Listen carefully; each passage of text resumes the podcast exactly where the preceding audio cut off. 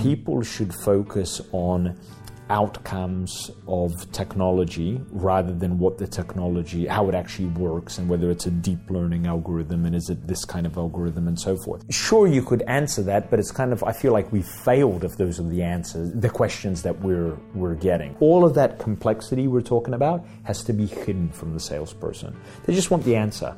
Give me the result and maybe tell me how confident you are as a machine that this is correct. Most people don't ask how Siri works on an iPhone. But but who cares, right? What people what people should be interested is how accurate is that? Yeah. For the vast majority of people, it's the result. It's Yeah. the output. The technology that's secondary. Hello and welcome to episode 79 of Be the Drop, a weekly podcast that delivers practical insights to help you unlock your brand story and supercharge your business. I'm Amelia Veal, small business owner and storytelling superhero. Here at Narrative Marketing, we are passionate about the power of telling stories to help us learn and connect, and also to build business relationships that drive sales. Artificial intelligence fascinates me both personally and professionally. From social media algorithms and facial recognition technology to messenger bots, the future of AI is happening here and now. My guest this week, returning again, is Matthew Michalewicz, and he was born into AI. The son of an AI scientist who has written several books on the subject, six year old Matthew spent time after school at the university where his father worked. The family would even attend artificial intelligence conferences while on holiday.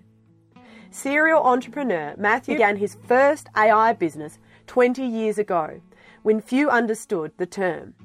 In today's episode of Be the Drop, Matthew tells me about his current AI venture, Complexica.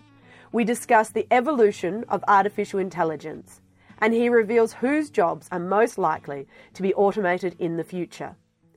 This is Matt's AI version of Be the Drop. To deliver you with even more value from this podcast, we have created a Facebook group called Brand Storytelling Superheroes. So jump over to Facebook and join the group today to access a range of our free resources to help you build success in your business. That's Brand Storytelling Superheroes, and you can find the group on Facebook. See you there soon. Okay, well, Matt, thank you so much for joining me on the next episode of Be the Drop. Thanks for having me back. So it is, this is, you're coming back because there's an, an area of expertise that you're going into that I'm very interested in and would like to know more about. Sure. And that's artificial intelligence. Yes. So perhaps you can just tell me how did you get into AI and then a little bit more about what you're doing. Um, great question. So uh, I was actually, this is going to sound strange, born into uh, artificial intelligence. the reason is that my father's an artificial intelligence scientist. Uh, so since the age of six, when I started school, uh, my primary school was right next to the university, and when I finished school, I'd go to the university and I'd wait for my father to finish.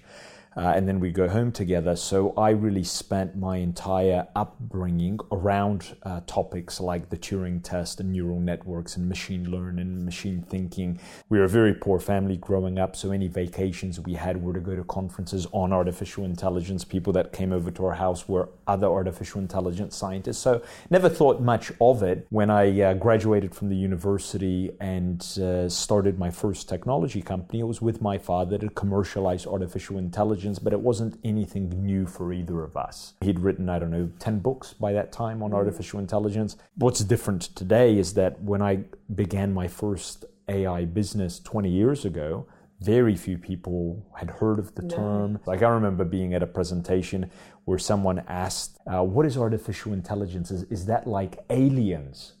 you can imagine how you know demoralizing that would be in a in a presentation. So what's changed today is everyone you know has heard about AI or they think they're an expert or, or so. That's the main thing that has changed. I didn't even realize it had been a field for so long. Oh gosh, yeah, long, long time. Yeah. So, so uh, uh, Alan uh, Turing, the guy that broke the Enigma code, uh, Yeah. created uh, really what people describe as the first uh, conceptual computer. The technology at the time didn't exist for a lot of things that he wanted to do, but he, you know, asked the question: Will we ever be able to build a machine that, when we interact with the machine, we don't know that we're interacting with the machine? And that became the yeah. Turing test. So we're talking about, you know, World War II. The technology today and a lot of factors that have occurred in the last ten years, in particular, have just made that field go like this, though. Yeah. But it's been around for quite a while. It's now really prevalent. Yes. And through things like Facebook, we're using basic versions of AI every day, pretty much. Is that correct? A better example than Facebook, because Facebook is relatively new even as a company. Think about credit cards. Credit cards have been using neural networks uh, to determine what is fraudulent and what is not fraudulent for uh, almost 40 years. Wow. So there's elements of artificial intelligence that have been around us from an algorithmic point of view that we're not aware of but have act- interacted with it for ages. Yeah. And there's two areas of artificial intelligence. What there's general and specific. And general is the holy grail of artificial intelligence, which is to create a machine embedded into a robotic uh, uh, body that can do everything we can do, and you can have a conversation with it. And you if the skin was synthetic, you couldn't even tell. That's the holy grail, and we're a long, long way away from that, in my in my opinion.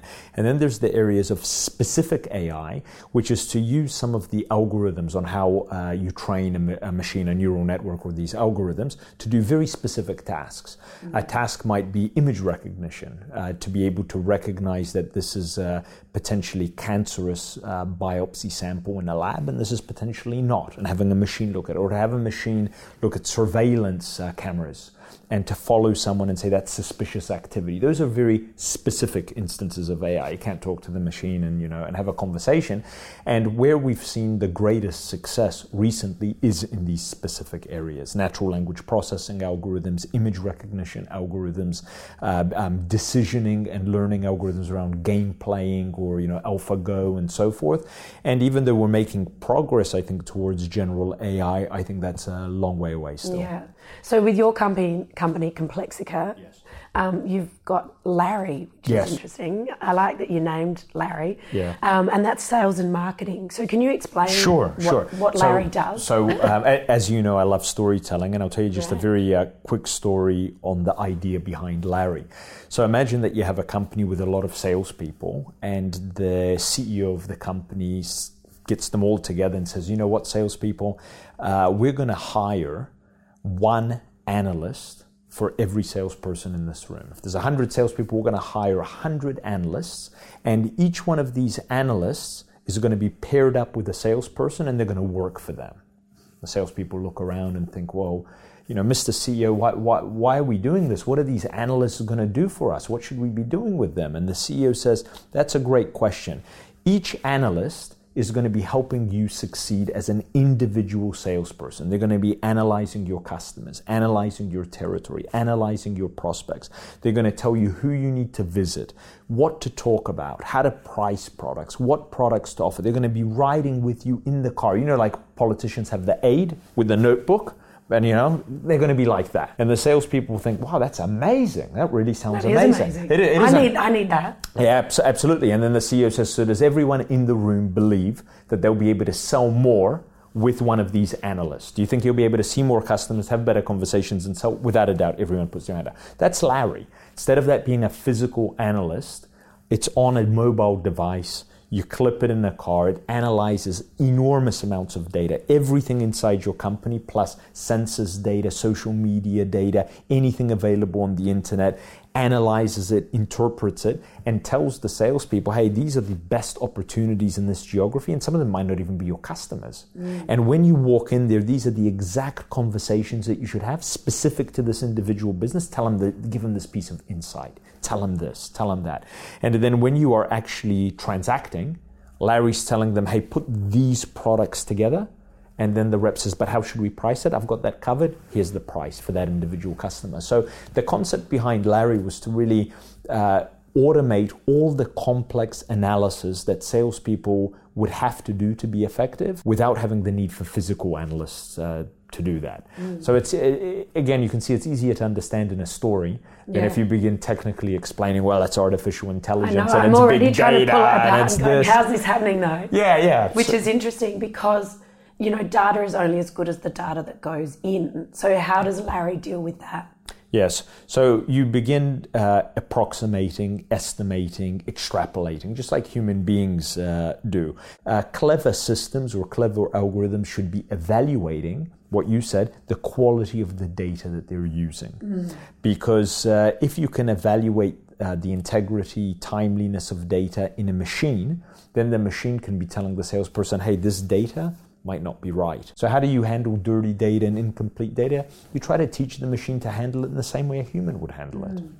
And how do the salespeople go using it? Because I, you know, I've worked a lot with sales teams, and and data is kind of that it's a pain point. I can tell you a few things uh, that makes life easier for salespeople. One, if the analysis I would manually have to do is done for me, and presented in a very simple and easy way to understand, tick. Absolute tick. Not in a complex way where I have to be a scientist myself to even understand what this mm. means. Statistical correlations and distribution curves, that will never work. So it ha- all of that complexity we're talking about has to be hidden from the salesperson. They just want the answer. Give me the result and maybe tell me how confident you are as a machine that this is correct based upon quality of data and some other considerations. And the second thing, and you put your uh, finger on it, salespeople hate data entry, and and I would even venture to say it's not just only salespeople that hate no, uh, data entry. True. Most people hate. It. I like.